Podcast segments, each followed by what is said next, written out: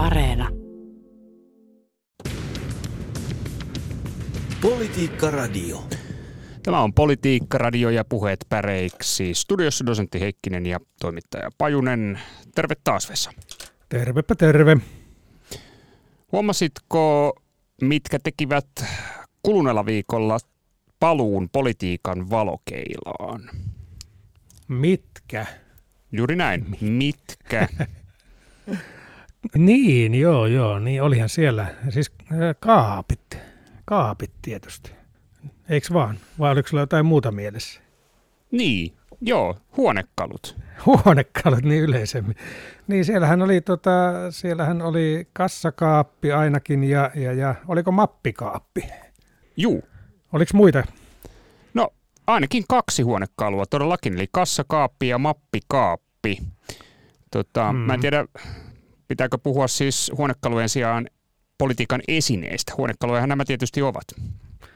Joo, siis tämä on kyllä kiinnostava juttu. Öö, olen tuossa jo viime vuonna taisin vähän tiedustella tuolta some-kansalta, minkälaisia politiikan värkkejä ja vehkeitä tulee mieleen kaiken maailman kaluja ja kapistuksia ja esineitä, huoneita, huonekaluja ja niin edespäin. Tuota, ja kyllähän sieltä tuli tosi paljon hauskoja ehdotuksia ja voitaisiin tässä vähän ehkä juhannushengessä nyt irtautua hetkeksi tämmöisistä tuota niin, politiikan syvistä asiakysymyksistä ja tutustua vähän politiikan esinemaailmaan.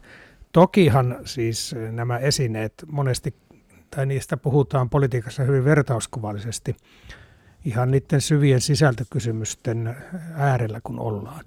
Esimerkiksi tämä kaappi, niin sehän on todella hauska sana ylipäätään, että – jos mietitään sitä, sen käyttöä tämmöisen kuvakielessä, niin puhutaan kaapin paikasta ja kuka sen määrää politiikassa ja tietenkin meillä on kansakunnan kaappi, jonka päällä on aina joku. Tällä hetkellä tuntuu, että siellä on eräs tasavallan presidentti, on aika isona ja korkealla siellä kaapin päällä. Sitten tietysti voi kysyä myös, että missä se politiikan kaappi oikein seisoo, että kenellä se valta on ja – ja kuka tulee ulos mistäkin kaapista milloinkin. Että kyllähän, äh, kyllähän tämä esine- ja kaappipuhekin nyt on aika kiehtovaa. Joo, tota, sen sijaan tässä tällä viikolla otsikoihin nousseet äh, kassakaappi ja sitten mappikaappi, niin hmm. nämähän eivät ole olleet mitään metaforia, vaan, vaan ihan käsittääkseni konkreettisia huonekaluja. Hmm. Mihinkäs nämä nyt sitten liittykään? Niin, mä en tiedä siitä tuota niin, kassakaapista, että oliko se konkreettinen vai oliko se ikään kuin lainausmerkeissä. Eli tuota, se taisi olla Helsingin Sanomat, joka uutisoi Akavan kuohunnasta. Sture Fjäder solmi kolmen akavalaisen liiton kanssa sopimuksen, että hän ei istu kauttaan loppuun, vaan pyytää tehtävästään eroa kahden vuoden kuluttua – ja kassa, niin sanotun kassakaappisopimuksen allekirjoittivat Fjäder, OAJin silloinen puheenjohtaja Olli Luukkainen, Suomen ekonomien puheenjohtaja Timo Saranpää ja tekniikan akateemisten Tekin toiminnanjohtaja Jari Jokinen. Ja tästä niin sanotusta kassakaappisopimuksesta tietysti nousi, nousi kova äläkkä. Joo, tämähän on tietysti muistuttaa vanhoista kunnon suhmuroinnin vuosista. Meillähän on poliittisessa muistissa erilaisia kassakaappisopimuksia. Eli tämä on varmaan tämmöinen yleisnimitys sellaiselle poliittiselle diilille, jota ei haluta julkisuuteen tuoda sellaisen vaan, joka solmitaan kulisseissa vain asiaan vihkittyneiden kesken. Ja jonkinnäköinen tämmöinen järjestely tässä nyt käsittääkseni on sitten ollut Fjäderin jatkon suhteen. Joo, eli sehän tietysti viittaa siihen se kassakaappi, että se on pantu tuota piiloon uteliailta silmiltä se oli tässä aika hauskaa, että tämä, äh, minkälainen kassakaappi nyt oli kyseessä, kun tämä sopimus on vuotanut sieltä ulos. että tota, paperit vuotavat kassakaapista, niin se on aika huolestuttava kuva. No toki mulle ainakin tulee kassakaappisopimuksista se yksi ja ainoa mieleen nyt ensinnä, jossa, johon liittyy Paavo Suuri, eli Paavo Väyrynen ja hänen tuota, junailunsa porvarihallituksen pohjustamiseksi. Taisi olla 86 vuonna keskusta, kokoomus ja RKP laativat tämmöisen sopimuksen. Tavallaan ohittivat tulevien vaalien tuloksen niin kuin etukäteen. Ja tästähän ei Mauno ensimmäinen suuri, eli Mauno Koivisto ei hirveästi tainnut tykätä. Ja hän runnoi sitten ohi tämän sopimuksen, niin tuota, sinipunahallituksen. Joo, näin se meni. Ihan tota hyvässä tuoreessa muistissa nämä poliittisen historian tapahtumat Vesa sinulla kokeeseen. Voi antaa kiitettävän numeron nyt tästä vastauksesta. mä oon vähän luntanut kyllä. Tai mä tota, hetken, mä tein läksyt. Kuten aina. Tota, mutta äh, sen sijaan tämä mappikaappi, niin mistä siinä nyt oli kysymys? No tämähän nyt oli tietysti, ei, no ei tuo kassakaappihommakaan nyt kauhean hauska asia tietenkään ollut. Ja sekin meni tunteisiin aika lailla, mutta tämä nyt on tietysti astetta ehkä vielä vakavampi tämä. Ja tässäkin oli Helsingin Sanomien tutkivat journalistit asialla. Tuota, otsikko oli lehdessä kokoomuksen salaisuus. Useat naiset kertovat kansanedustaja Ville Rydmanin ahdistavasta käytöksestä. Osa heistä on ollut tapahtuma-aikaan alaikäisiä ja osa kertoo alkoholin tuputtamisesta ja väkivallasta. Ja kokoomuksessa tästä on puhuttu laajasti, mutta ulospäin on vaiettu. Eli sekin tieto on ollut ikään kuin pienen piirin tiedossa tai, tai hyvin kaapissa suljettuna. Mutta siis tämä tuota, itse asiassa tämä mappikaappihan oli erikoinen äh, juonne tässä keskustelussa. Helsingin Sanomien artikkelin mukaan Rydmanilla olisi kotonaan mappikaappi, jonne hän arkistoi käymänsä keskustelut. Joo, tämä oli kiinnostava. Tota, tota, poliitikothan on tietysti kautta vuosikymmenten, ehkä jopa vuosisatojen, niin olleet äh, kovia tekemään muistiinpanoja ja, ja pitämään päiväkirjaakin. Se on mm-hmm. sitten ollut kysymys siitä, että mitä kaikkea sinne päiväkirjaan on merkitty, kuinka yksityiskohtaisesti esimerkiksi käytyjä vuoropuheluita. Ja olihan tuota esimerkiksi vaikkapa nyt juuri mainittu ö, Mauno ensimmäinen suuri koivisto, niin hän käytti sanelukonetta aika useinkin Kyllä. tallentaakseen keskusteluja ja, ja vinkkasipa nuorta pääministeri Esko Ahoakin tällaisesta mahdollisuudesta. Oli kai lähettänyt jopa kirjekuolessa nuorelle pääministerille sanelun koneen, että käytäpä tuota, se saattaa olla hyödyllinen myöhemmissä kuvioissa. Eli, eli, eli ilmeisesti politiikka on vähän sellainen leipälaji, että tarvetta on silloin tällöin hieman tallennella erilaisia keskusteluja. Ja jonkinnäköinen tämmöinen käytäntö nyt sitten Ville Rydmanilla, ainakin Helsingin Sanomien tämän artikkelin perusteella on ollut. Joo, siinä en tiedä mistä siinä nyt on, on tuota tarkkaan ottaen kyse, että onko tämmöisten poliittisten keskustelujen talteen ottamisesta. Siinähän on aikamoinen hommakin, jos ne nauhoittaa ja sitten vielä litteroi, että tuota, kyllä siinä saa aika paljon naputella tekstiä kaappiin, mutta tuota, niin, kyse on ehkä ollut myös siitä, että, että oliko niin, että hän on myös tallentanut näitä keskusteluja näiden nuorten naisten ja tyttöjen kanssa, joita hän on käynyt. Että se kuulostaa hieman erikoiselta kyllä, mutta kaikkinensa tämä tapaus on kyllä aivan älyttömän laajasti keskusteluttanut ihmisiä ja monet poliitikotkin on tuonut omia kokemuksiaan tästä aihepiiristä esiin siitä, miten juuri esimerkiksi nuorena aloittavana – politiikassa toimivana naisena on joutunut tämmöisen ahdistelun tai ahdistavan käytöksen tai suoranaisen seksuaalisen häirinnän kohteeksi, että tämä tuntuu olevan tässä maailman onnellisimmassa maassa aika yleistä. Politiikka Radio. Joo, Politiikka Radio ja Puheet päreiksi käynnissä. Ja se on itse asiassa Juhannus Aaton äh, Puheet päreiksi lähetys studiossa, dosetti Heikkinen ja toimittaja Pajunen. Ja päädyimme tässä äh, kassakaapin ja mappikaapin kautta nyt tähän Rydman kohuun ja sen herättämään laajaan keskusteluun. Sehän on semmoinen juttu, että Suomeenhan mahtuu kerrallaan vain yksi keskustelun aihe, ja erityisesti jos on kysymys isommasta kohusta, niin vain yksi kerrallaan. Ja toisaalta jos katsoo tätä Fjäder kassakaappisopimuskuviota ja nyt tätä Rydman-hommaa, niin saattaa olla, että tuolla työmarkkinajärjestössä ollaan ihan jopa tyytyväisiäkin siitä, että tämä Rydman kohu nyt hieman peittää tuota, mitä on mm. nyt sitten tässä työmarkkinalinnakkeen sisällä junailtu. Mutta valtavaa keskustelua todellakin tämän Rydmanin tapauksen ympärillä. Ja jännällä tapaa, kun tässä on puhuttu siitä, että käynnistääkö tämä kohu jollain tapaa tällaisen niin kuin suomalaisen politiikan Me Too-liikkeen, eli mm. yhä enemmän tulisi julkisuuteen erilaisia ö, vuotoja tai kertomuksia politiikan sisäisistä häirintätapauksista eri puolueista, eri tahoilta. Toisaalta sitten näyttää myös, että tämä kohu on jollain tavalla käynnistämässä myös tämmöistä anti-Me Too liikkeen nousua jollain tapaa. Siis mm. ensimmäistä kertaa oikeastaan Suomen kontekstissa tavallaan. Tämä on näkynyt siinä, että miten tai ketkä niin kuin Rydmania tällä hetkellä ovat puolustaneet ja toisaalta kritisoineet tätä Hesarin juttua ja sen tekijää. Mm. Niin, niin mä veikkaan, että tämä tällainen jännite nyt tämän, tämän Me Too-liikeasian tai tällaisen jonkinnäköisen anti liikkeen kanssa, joka sitten kokee, että tällainen keskustelu on mennyt liian pitkälle, niin, niin se saattaa näkyä politiikassa pitkään. Ja tota, koska tässä on aika merkittävä identiteettipoliittinen käyttövoima tässä kysymyksessä ja siihen olettaisin, että siihen tullaan hanakasti tarttumaan puolueiden ja poliitikkojen taholta. Joo. Hyviä kysymyksiä ja huomioita. Siis todellakin minäkin arvelisin, että, että tämä ei nyt hautaudu kyllä kovin äkkiä tämä, tämä kaappijuttu tai mihinkään kaappiin, että tuota, eikä ö-mappiin.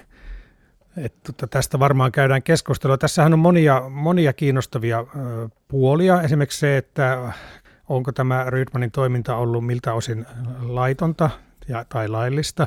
Se on yksi asia, mutta onko kaikki, mikä on, on laillista, niin onko kaikki sallittua? Että tavallaan mikä tämmöinen niin moraalinen tai eettinen velvollisuus esimerkiksi vanhemmilla poliitikkomiehillä nuoria naisia tai tyttöjä kohtaan on. Ja, ja tota, tästä, tätä keskustelua on käyty paljon ja se on mun mielestä tärkeää. Sitten tässä on tietysti juuri tämä, että tuota, yllättävän paljon olen nähnyt Rydmania ymmärtäviä ja puolustavia kannanottoja. Ymmärrän kyllä toki tämän periaatteen, että hän on syytön lain edessä. Niin kauan kuin en, ensin häntä pitäisi syyttää jostain ja sitten oikeudessa tuomita syylliseksi ennen kuin hänestä tulee lain edessä syyllinen. Mutta eihän se tietenkään poista sitä moraalista arviota tai mahdollisuutta siihen – ja tällä hetkellä käytettävissä olevat tiedot viittavat siihen, että hänen toimintansa on ollut todella arveluttavaa, ainakin mun, mun tulkinnan mukaan. Mutta se, mitä mä kiinnitin huomiota sitten tässä ihan tässä alkuperäisessä Helsingin Sanomien jutussa, oli tämä otsikko, kokoomuksen salaisuus. Niin tässä oli mun mielestä kiinnostava tämmöinen puolueen kytkeminen tähän Rydman tapaukseen. Että ja tästä on muuten tullut paljon nyt keskustelua myös, että minkälaiset toimintakulttuurit eri puolueissa on, tai vaikkapa puolueiden nuorisojärjestöissä, ja minkälaisia ne on ne kokoukset ja palaverit, ja miten siellä äh, oletetaan toimittavan, ja mikä on esimerkiksi juuri nuorten naisten rooli, että missä roolissa heidän pitäisi toimia siellä, ja, ja mistä voi puhua ulospäin ja mistä ei. Että tässähän tavallaan väkisinkin jo tässä alkuperäisessä jutussa leimautuu koko kokoomus tämmöiseksi tavallaan salaisuutta pitäneeksi joukkioksi, jotka on tienneet tämän ongelman, mutta siihen ei ole tarpeeksi tomerasti tartuttu. Niin, onko tämä pelkästään kokoomuksen ongelma ollut vai laajempi kysymys? Nythän on muistakin puolueista tullut esiin yksittäisiä tapauksia ikään kuin vastaavan kaltaisesta ei välttämättä näin laajasta kokonaisuudesta, mutta kuitenkin erilaisesta häirinnästä. Että sinänsä mm-hmm. rohkea otsikointi tuossa jutussa, että kokoomuksen salaisuus. Tämähän tietysti myöskin alleviivaa sitä median ja tiedotusvälineiden ja journalismin voimaa, että kyllä toisaalta toimittajat käyttävät mm. tämänkaltaisissa jutuissa suurta valtaa ja tietysti sitä valtaa pitää käyttää harkiten ja pieteetillä. Eli jutut pitää tehdä huolella, koska näillähän on ö, valtava merkitys sitten nimenomaan maineen kannalta, mm-hmm. että kertalaakista tämmöinen juttu, niin maine, o, o, maine on mennyttä, eikä, siitä, eikä se enää palaudu. Ja siinä on tavallaan tässä keskustelussa on tähän liittyen mun mielestä ollut pikkasen kummallinen piirre se, että monet, tai ainakin osa, jotkut kokoomuslaiset on ollut huolissaan kokoomuksen kunniasta ja tavallaan niin kuin, että puolueen kunnia ja maine on mennyt, ja ei sitä huolta ole hirveästi niin kuin riittänyt tavallaan niille ihmisille, jotka tässä oikeasti on ollut kärsiviä osapuolia, eli nämä, jotka on kokeneet tätä ahdistavaa käytöstä tai tämän tyyppistä, että kenen suuntaan se myötätunto aina menee, että mun mielestä niin kuin puolueen kunniasta puhuminen tämmöisessä yhteydessä on kyllä aika erikoinen näkökulma. No se on nyt, joo, ehdottomasti ei, ei, ei kahta sanaa tuosta, mutta sinänsä kyllä jännä tilanne on nyt kokoomuksen sisällä, että mitä siellä tapahtuu nyt, kun tämä kuitenkin liittyy tämä juttu nimenomaan kokoomukseen, niin äh, tavallaan puolueella on aika vaikea valinta tällä hetkellä, että, että mitä he tekevät, että pyrkivätkö he kohusta irti mahdollisimman nopeasti vai käynnistetäänkö tämän asian tiimoilta tämmöinen laaja mm. sisäinen selvitys? Tämä nimittäin ei ole mikään ihan helppo ratkaisu, koska tällaisessa laajassa sisäisessä pesänselvityksessäkin on riskinsä, erityisesti näin vaalien alla. Miten puolue pystyy keskittymään ylipäänsä vaalityöhön, jos koko tavallaan sisäinen energia hukkuu erilaisiin häirintäselvityksiin tai jäsenistön kuulemisiin? Ja toisaalta sitten taas, jos tällainen selvitysmylly jauhaisi kuukausikaupalla, niin sen myötä nousisi esiin varmasti uusia tapauksia, jotka paradoksaalisesti vain tahraisivat lisää kokoomuksen mainetta. Vaikka pyrkimys tietysti tällaisella selvityksellä on päinvastainen, niin, niin. ei tämä ole kokoomukselle helppo tilanne luovia tästä tilanteesta. On aika suuri intressi, että yritetään päästä mahdollisimman nopeasti ja ikään kuin vähin vauriojen tästä niin kuin luistelemaan eteenpäin. Joo, mutta siinä on tietysti se tavallaan, että jos tolle tielle lähdetään, että ikään kuin ei halutakaan kaivaa sitä totuutta esiin, niin ei sekään nyt ihan helppo tie varmaan ole. Politiikka Radio. Joo, tuota noin. No mitäs, ö, ollaanko me nyt kurkistettu tarpeeksi syvälle kassakaappiin ja mappikaappiin? Pitäisikö siirtyä enemmän käsittelemään muita politiikan esineitä tai sitten tällaisia metaforeja, joissa erilaisia politiikan esineitä nyt esiintyy? Siis näitähän on mielettömän paljon. Siis ensin voisi tietysti puhua niistä konkreettisista esineistä, että mitkä on oikeasti poliitikon työkaluja. Mikrofoni, kamera, älypuhelin, se on taas huomattu viime päivinä, että näitä on käytetty. Sitten tietysti megafoni ja niittipistoli joku laittoi tuonne someen, että tuota, tämä katutason politikointi. No nyt on ollut maskit ja naamiot ja kynä. Ei, meillähän oli tässä, jos miettii mitä tässä kevätkauden aikana on tapahtunut, niin kynä oli yhteen aikaan kovasti ja sillä se oli se NATO-kynä, jolla jäsenhakemusta allekirjoitettiin ja nauratti toi, yritin selvittää, että kuinka paljon papereita käsitellään esimerkiksi eduskunnassa, niin ei sitä oikein saanut selvää, mutta oli sellainen hauska kuva pari vuoden takaa, tai, tai taisi olla kolmekin vuotta, kun valiokunnan jäsenet olivat hukkumassa jättimäisten paperivuorten alle. Eli paperi, mutta hei, kainalokirjat on ollut esillä tässä kevätkauden aikana vielä.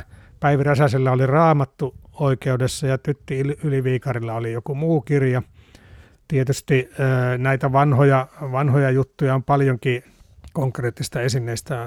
Moni varmaan muistaa esimerkiksi Tarja Halosen käsilaukun, joka hänet nimitettiin Ruotsissa muumimammaksi sen takia. Ja onhan näitä konkreettisia torkkupeittoja. Ja hei, ministeri Salkku, sitä mä mietin, että onko se oikeasti, annetaanko ministerille joku salkku, kun hänestä tulee ministeri? Oletko sä miettinyt tämmöistä suurta kysymystä? Mä mietin tätä jonkin aikaa, enkä saanut vasta- en saanut vastausta. Koko ajan puhutaan ministerisalkkujen jaosta, mutta onko konkreettinen ministerisalkku oikeasti, kun ministeriksi aletaan, niin saadaanko tietynlainen salkku? Olisi hyvä kysymys. Olettaisin, että mä luulen, että tässä on kysymys ehkä jonkinnäköisestä metaforasta, mutta tietysti erinomaisen jutun aihe pitäisi nyt tarkistaa, että löytyykö ministeri salkkua, jaetaanko se kaikille? Nimenomaan. Kyllä, minä jos olisin tutkiva journalisti, niin tähän tarttuisin välittömästi. Tämä oli muuten hauska, siis kun mietitään eduskuntaa ja näitä huoneita ja raken- huonekaluja ja muita – niin tota, tähänhän on hirveän paljon sitten nyt ihan ajankohtaisiakin metaforia. Mä vaan kiinnitin huomiota tämmöiseen, kun tuota kansanedustajakin puhuu eduskunnassa pöntöistä, eikä ne tarkoita mitään pöljää kollegaa, vaan tota, puhuja koroketta tai sitä, niin se on kansanedustajien puheessakin monesti pönttö. Se on, se on pönttö. Vähän, se on vähän, mulla tulee niin kuin erilaisia pönttöjä mieleen tässä. Jännä juttu, mutta tota, toisaalta niin kuin demokratian pyhätössä on pönttö niin tota, joo, okei. Okay. Ja siellä puhuvat ketkä? siellä puhuvat viisaat henkilöt. Näihin huoneisiin liittyviä on paljon. Lasikatto on tyypillinen metafora tietysti politiikan kielessä, eikö vaan? Kyllä. Tarja Halonen rikkoi lasikaton ja Anneli Jäätteenmäki on rikkonut lasikaton ja monet muut. Mutta nyt oli myös bensan hinta rikkonut lasikaton, kun se meni yli kahden euron litran, niin se, siinä meni kuulemma lasikatto. Tämä oli ihan tuore tämän kevään juttu. Jaa, vai sillä tavalla. Tota, no mitäs nyt, jos tätä kevään tapahtumia katsellaan taaksepäin, niin, niin onko kukaan istunut kahdella jakkaralla tai ollut kynnysmattona? Onko kukaan aloittanut puhtaalta pöydältä politiikassa tänä kevään aikana? On siellä varmaan moni. Pöydäthän on ollut hyvin esillä ihan konkreettisestikin. Tuota, Putin ja Zelesnin pöytiä vertailtiin. Niissähän oli huomattava ero. Putin oli sen pitkän pitkän pöydän päässä yksin siellä ja Zelesnin oli semmoinen pikkuruisen pöydän, pyöreän pöydän ympärillä sitten läheisten kanssa. Aivan eri lähestymistapa politiikkaan. Kukas nyt olisi ollut kynnysmattona? En, hei, tota, oliko se keväällä nyt, kun tota kokoomusnuoret tekivät ihan konkreettisia keskusta-aiheisia kynnysmattoja. Jossain vaiheessa se oli tässä, ei ole niin pitkä aika. Että tuota keskusta on, ilmeisesti viittasi siihen, että keskusta on ikään kuin hallituksessa, kyn, vasemmistohallituksessa kynnysmattona tai jotain tämän tyyppistä symboliikkaa siinä oli. Joo, Mutta tota, on, on, eduskunnassa on muuten myös portit, oletko kuullut siitä? Portit. Niin. Siellä tänään viimeksi kuulin, kun Matti Vanhanen puhui porttikiellosta. Aa, juu, kyllä, juu. Eli eduskunnassa oli tota, muuan kansalainen poliittisia piiriä lähellä oleva ihminen, en tiedä onko puol- jonkun puolueen jäsenkin, niin käynyt harrastamassa salakuvaamista eduskunnan kahvilassa. Ja Matti Vanhanen oli siitä aika tuohtunut ja ilmeisesti tälle kyseiselle henkilölle suunnitellaan hyvin harvinaista rangaistusta, eli porttikieltoa eduskuntaan. Politiikka Radio.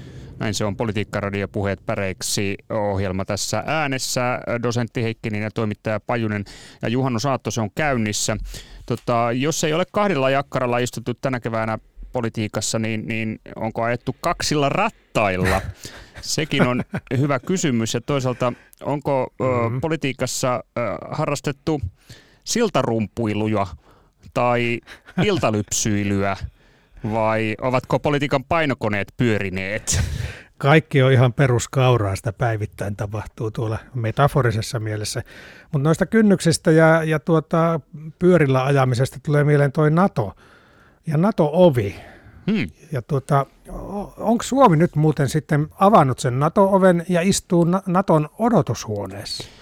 Onko Natolla odotushuone? No joo, tämä onkin hyvä kysymys. Mä luulen, että, että se NATO-ovi avattiin Suomelle ja sitten Suomi mm. astui siitä sisään porstuaan ikään kuin ja istuskelee nyt siellä odotushuoneessa tällä hetkellä. Ja mut, mutustelee Turkin pippureita siellä niin Suomi-neito tuota niin, odotushuoneessa. Tähän liittyen puhuttiin myös siitä aiemmin ennen tätä Turkki-operaatiota, että Suomella olisi jonkinlainen kiihdytyskaista ehkä NATOon. Mm. Sekin hieno metafora. Ja sitten lainsäädännössä, kun kuulemma on, jossain oli tämmöinen väite, että vihreillä hankkeilla olisi kiihdytyskaista, eli ne ohittaa muut hankkeet lainsäädännön valmistelussa. Et tota, onhan näitä, mutta tota, onko siellä Natossa muuten käytäviä? Ainakin käytävä puheita on pidetty ja on lobattu, eli se on lobby, eli käytävä.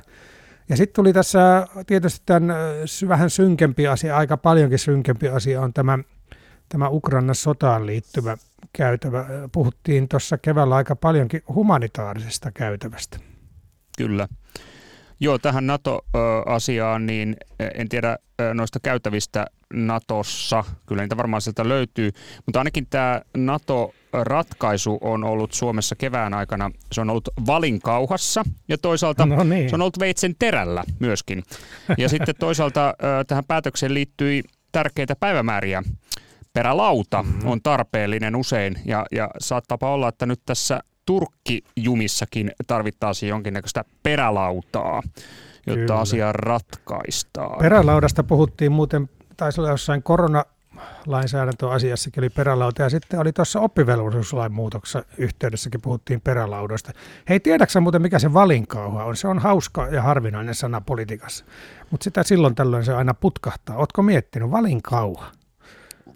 Joo, valinkauha, onko se, siis se viittaa ö, valamiseen, eikö vain? Joo, kyllä, se on sulatuskauha. Sehän niin kuvannollisesti sitten, kun jotain metallia sulatetaan, niin siitähän sitten valetaan jotain uutta. Eli ollaan tämmöisessä uudistumistilassa tavallaan. Politiikka Radio. No joo, kyllä se on sellainen asia, että näitähän riittäisi vaikka kuinka. Että siis nämä erilaisten esineiden, mm-hmm. asioiden, huonekalujen käyttö tai sitten metaforinen käyttö politiikan kielessä, niin se on taattua hmm. politiikan puheiden peruskauraa. Meillä menisi varmaan Vesa seuraavan vuorokauden puolelle, jos jatkaisimme tätä listaa eteenpäin. Ja sen sijaan valitsematta on vielä päivän politiikan sana näin juhannuksen kunniaksi, niin, niin eiköhän mennä sitä kohti vai vieläkö näistä esineistä ja asioista jotain tulee mieleen? Voi näistä tietysti puhua pari päivää, mutta tässähän on paljon ollut myös vaatteet esillä, rotsit ja legginsit ja, ja tietysti takinkääntö sitten metaforisesti. Ja joku on ollut sylkykuppinakin ja vaaka ja puntaria tarvittu ja leimakirveetkin on hei, heiluneet ja on hä, ä, tota, ääniharavista puhuttu. Mikähän se tämmöinen elpymisväline sitä mä jäin miettimään oikein pidemmäksi aikaa. Että, tota. Ja sitten tota, eduskunnassa kuulee aika puhu, usein puhuttavan lapioimisesta ja lapioista, kun Suomesta kuulemma lapioidaan rahaa sinne sun tänne, että koittakapa tarkkailla kansanedustajien puheita, kuinka älyttömän paljon siellä itse asiassa on erilaisia esineisiin ja tämän tyyppisiin liittyviä metaforia. Ne on kyllä kiinnostavia. Se metaforan tehtävähän yleisesti on, kun tuo poli- politiikka ja päätöksenteko on aika abstraktia monesti, niin mä oon ainakin ajatellut, että kun käytetään tämmöisiä niin kuin arkisesta elämästä tuttuja asioita metaforisesti, niin jos hyvin, hyvin niin kuin myönteisesti ajattelen, niin pyritään konkretisoimaan ää, asioita. Ja monestihan se toimii hirveän hyvin. On tietysti paljon epäonnistumisiakin, niin kuin joku tämmöinen tiekartta esimerkiksi mun mielestä on aika epäonnistunut metafora, jolla puhutaan, että on joku suunnitelma, niin se onkin yhtäkkiä sitten tiekartta. Että tota, näitä on laidasta laitaan. Mutta mennään vaan päivän politiikan sanoihin. Joo, mennään, mennään niihin. Ja, ja taitaa olla nyt kuitenkin sellainen tilanne, että aivan hirvittävä määrä ei tullut tällaisia esineisiin liittyviä metaforia päivän politiikan sanoja. No ei, nyt ei tainnut tulla ihan, ihan mahdottomasti. Tulikohan ollenkaan tällä kertaa. Kun mä katselin tämän, tämän kevätkauden noita ehdotuksia, niin siellä oli kuitenkin ylipäätään niin, niin paljon, mutta nyt kyllä yksi asia ikään kuin vei kaiken huomion taas tällä kertaa. Näin se teki, ja se oli tietysti tämä ä, tapaus Rydman, mutta tota, kyllähän tämä kassakaappisopimus on, on sana, jota ehdotetaan päivän politiikan sanaksi. No niin, eli onhan siellä ihan kassakaappia, ja tuota, Mikko J. Poutanen taisi sitä ehdottaa, ja oliko siitä muitakin ehdotuksia? Lauri Koivisto. Kyllä, ja sitten tuota, toinenkin, tämä mappikaappikin tuli. Kuka sitä ehdotti? Sitä ehdotti Jampe ehdottaa mappikaappia ja, ja taisipa olla, että tähän ehdotuksiin tuli, tuli paljon tykkäyksiä, eli aika moni oli sitä mieltä, että tämä olisi erinomainen valinta päivän politiikan sanaksi tuo mappikaappi, ja mikseipä olisi, sehän on mm. tuota noin, ei sitä kovin usein tule esiin tämmöistä mappikaappiasiaa. No ei, kyllähän se on, se on tosiaankin näin. Tähän liittyen siis tietysti sitten näitä vähän abstraktimpia sanoja, luottamus, Hanna Viita ehdotan päivän politiikan sanaksi luottamus. Se katosi Ville Rydmanilta, joka erosi ahdistelu- ja häirintäkeissin pohjalta kokoomuksen eduskuntaryhmästä ja valiokunnista. Luottamusta tarvitaan nyt myös ulko-, turvallisuus- ja talouspolitiikkaan. Tämän myötä hyvää juhannusta. No kiitos samoin. Luottamus on hieno sana. Siitä on täällä aika usein puhuttu eri yhteyksissä. Joo, ja lisäksi nollatoleranssi. Mm-hmm. Mitäs se semmoinen? Niin, no niin, mikä se semmoinen, se, se nousee usein esiin. Politiikassa äh, puhutaan nollatoleranssista, kun ei, ei, ei, tota, ei sallita yhtään mitään. Mm. No Hanna sanoo, että tuota nollatoleranssi, sitä ovat nyt sunnuntaista asti monet kokoomuslaiset mantrana hokeneet, vaikka meille kaikille muille on päivän selvää, ettei mitään sellaista ole puolueen käytännöissä ollut. Eli siis tietysti liittyy tämmöiseen seksuaaliseen häirintään ja ahdistavaan käyttäytymiseen, että sitä ei, ei pidä sietää sitten yhtään. Joo, Mika Ollikailenkin on tämän huomannut, että tällä viikolla lähes jokaisen poliitikon puheessa on kuultu sana nollatoleranssi. Tuula Väntönen myös lisää ehdotukseksi nollatoleranssin ja tota noin. Tämä, tämä, tämä viikkohan on ollut tässä suhteessa siis tietysti hieman ahdistava, koska mm. tämä kyseinen tapaus on, on sellainen ollut. Ja tota, Jarno Mäki ilmeisestikin Mäki, joo. ehdottaa ahdistavaa. Ja tuota, Katti Häntänen, äh, jälleen yhden aiheen värittämä viikko. Yritykset kontrolloida narratiivia, Gallup-veturin epäonnistunut kriisinhallinta, syytteet poliittisesta agendajournalismista. Päivän politiikan sana on ahdistelu kohu. Näin se on. Ja Hilkka Olkinuora, päivän politiikan sana, kokoomuskonserni. No jopas. Niin, eli tosissaan tämähän nyt on todellakin niin kuin kokoomukseen liittynyt tämä puheenaihe. Ja, ja ilmeisesti puoluesihteeri Kristina Kokko oli käyttänyt joko tiedotustilaisuudessa tai Helsingin Sanomien haastattelussa sanontaa kokoomuskonserni, puhunut konsernista. Tota, minä luulin, että kyseessä on rekisteröity puolue. Ilmeisesti se on konserni.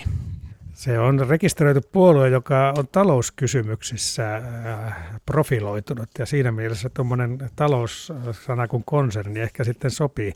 Mä en ihan tarkkaan tuota keissiä nyt seurannut, mutta että ilmeisesti viittasi sitten erilaisiin kokoomusjärjestöihin, jos nyt voisin arvata. Joo, puoluekonserni. Tämä on kyllä tämä on jotenkin uutta. Mm. Siis äh, tota noin, kyllä näitä konserneja tietysti on. On meillä varmasti sotesta, eikö löydykin jonkinnäköisiä tällaisia hallinnollis-taloudellisia juttuja, niin kuin terminä. Jäädään seuraamaan tilannetta. Hei, tota, tietysti nämä keskeiset sanat, myös häirintä, pitää ottaa esiin. J. Asikainen ehdottaa häirintää ilmiselvistä syistä ja Timo Saha ehdottaa häirintää. Ja Pia Koivusella on ehdotuksena naisviha eli misogynia. Viime päivät nostivat taas valokeilaan yhteiskunnallisesti haitallisen ilmiön, joka ei ota laantuakseen.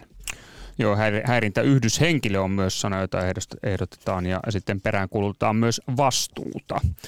Timo Tapian ehdottaa vastuuta, mutta kuitenkin äh, hieman jotain muuta. Siis Kari Kauppinen on huomannut, että tota noin, niin, presidentti Niinistö oli antanut haastattelun ja oli puhunut siitä, että, että boomerit olivat oikeassa. Missä asiassa boomerit olivat niin, Niinistön mielestä oikeassa? Huomasitko tämän? En, en ole tätä, tätä rekisteröinyt ollenkaan. Joo, hän oli sitä mieltä, että tota, tämä liittyy näihin korkoihin ja hintojen nousuun. Eli, mm-hmm. eli Niinistö kommentoi tätä talouskeskustelua, kun kun boomereita oli arvosteltu ikään kuin, että eivät vanhemmat ikäluokat ymmärrä tällaista uudenlaista taloustiedettä, jossa eletään nollakorkojen maailmaa ja Niinistöhän on varoitellut tästä korkojen noususta ja tietysti velkaantumisesta, niin nyt hän kytki mm-hmm. tämän asian turvallisuusriskiin ja näihin sota kautta NATO-kuvioihinkin, että velka, valtion velka olisi Suomelle turvallisuusriski ja totesi, että boomerit olivat oikeassa, korot voivat nousta. Joo, ja tässä on tietysti tämä Niinistön, mitä hän on pitkään jo ajanut, tämä laajentunut turvallisuuskäsite, että joiden tota, nojalla hän on ennenkin kommentoinut myös talousasioita aika voimallisesti. Kim Ranta ehdottaa salaamista. Se liittyy tietysti tähän, tähän eduskunnan kuppilan salakuvaamiseen ja, ja miten Rydman hänen mukaansa varmasti on yrittänyt salata toimintaansa. Tietysti kassakaapissa on pidetty kuvannollisessa sop- kassakaapissa ainakin sitä Fjäder-sopimusta, että salaaminen on kyllä hyvä ehdotus myös. Noin, ja näin tota, häirintäviikolla, jos se nyt näin voisi sanoa, niin perään kulutetaan etiikkaa, parempaa etiikkaa. Tietysti Eva Jalonen ehdottaa tätä sanaa, mutta se ei ole päivän politiikan sana. Ja toisaalta, kun eletään näin juhannusaattoa, niin päivän politiikan sana voisi olla kyllä löyly tai löylyt, jota Pekka niin. Kymäläinen ehdottaa. Nythän on isketty piiskattu löylyä kiukaalle kyllä monellakin niin. tapaa tällä viikolla. Hei, mutta millä siellä on hakattu kaveria? Onko se ollut vasta vai vihta? Tämmöinen tämmönen, tota, kielipoliittinen äh, kuuma peruna nyt tähän. Niin, teemmekö tässä nyt juhannuksen kunniaksi myös kielipoliittisen päätöksen äh, vasta vai vihta? Kumpiko? No tuota, meikäläisen kantahan on se, että jos tekee tuota vihtaa ja sitä tulee oikein hyvä, niin sitähän voi sanoa ihan vastaksi. Mutta se ei silti, ihan, ihan sama kumpi eh, tahansa, vasta vai vihta, se ei ole päivän politiikan sana, vaan päivän politiikan sana on helle. Politiikka Radio. No niin, tätä muuten vasta vihta-asiaa me naiset oli kysellyt vuosi sitten jossain nettiäänestyksessä. 150 000 vastausta suurin piirtein. Uskomaton määrä, en tiedä minkälainen kysely se on ollut. Voiton vei täpärästi länsisuomalaisten suosima vihta 56 prosentilla äänistä. Eli tämähän niin karkea jako itäsuomalainen vasta ja länsisuomalainen vihta olen kyllä hirveän pettynyt suomalaisiin, että tämmöisiä menette äänestelemään. Kyllähän se, kyllähän se nyt vasta on. No, no joo. Jätetään se nyt kuulijoiden päätettäväksi, vaikka näköjään se nyt on jo päätetty, on se kumpi päätet. se on. Me naiset on päättänyt. Mutta helle, päivän politiikan niin. sana. Miksi se on helle? Niin, no onhan nyt siis, tämähän kiteyttää hyvin tämän meidän teeman, että on konkreettisia helteitä ja on sitten tämmöisiä metaforisempia helteitä. Petteri Karhukorvelle kunnia. Hän kirjoittaa, että ilmastonmuutos näkyy. Suomeen tulossa ilmastoturismi ja Eurooppa ovat piinanneet korkeat lämpötilat ja Aasiaa kärventää kuumuus. Myös meillä kesä hellii. Ja esimerkiksi VKK on varapuheenjohtaja Vähäkain huomasi hameiden lyhentyneen häntä seksuaalisesti ahdistaen. Päivän politiikan sana on helle. Hmm. Nyt on, on tietysti jotenkin mennyt semmoiseksi tämä aika, ja, että hel, helteistäkään ei en mä nyt niistä ennenkään ole hirveästi iloinut, mutta kyllähän se aina päivä silloin tällöin on ihan kiva, kun on kuuma, mutta näinä aikoina ei oikein uskalla iloita yhtään helteistä. Joo, mä luulen, että aika moni kuitenkin ilmastonmuutoksesta huolimatta toivoo juhannukseksi ehelle. Tämä lämpimiä kelejä, tämä Suomen juhannushan on siitä siinä mielessä oikukas juttu, että aika useinhan se on ollut vähän hieman toisenlaista se sää. Joo, joo, mutta tota, poliisit ja pelastusviranomaiset tuskin toivoo helteitä, että, että tässä on selvä korrelaatio lämpötilassa ja, ja onnettomuuksissa, hukkumisonnettomuuksissa varsinkin, että jos on helle, niin ei kannata mennä sepalus auki veneeseen seisomaan juhannusaattona. Ellei sitten loihdi aivan, aivan erinomaisen juhannustaian, joka antaisi jonkinnäköisen selviytymiskeinon tällaisesta tilanteesta. Mikähän taika? Ei taida olla tarjolla. Onko sulla kaapissa ja tuota jemmassa? Ikähän se, kun pitää korkin kiinni, niin siinä on sitten taikaa ihan riittämiin. Se on muuten hyvä taika. Ei kai tässä sen kummempia muuta kuin hyvä, hyvää juhannusta itse kullekin. Kyllä, hyvää keskikesän juhlaa ja koittakaa pysyä tuota hengissä. Näihin puheisiin. Näihin puheisiin. Politiikka Radio.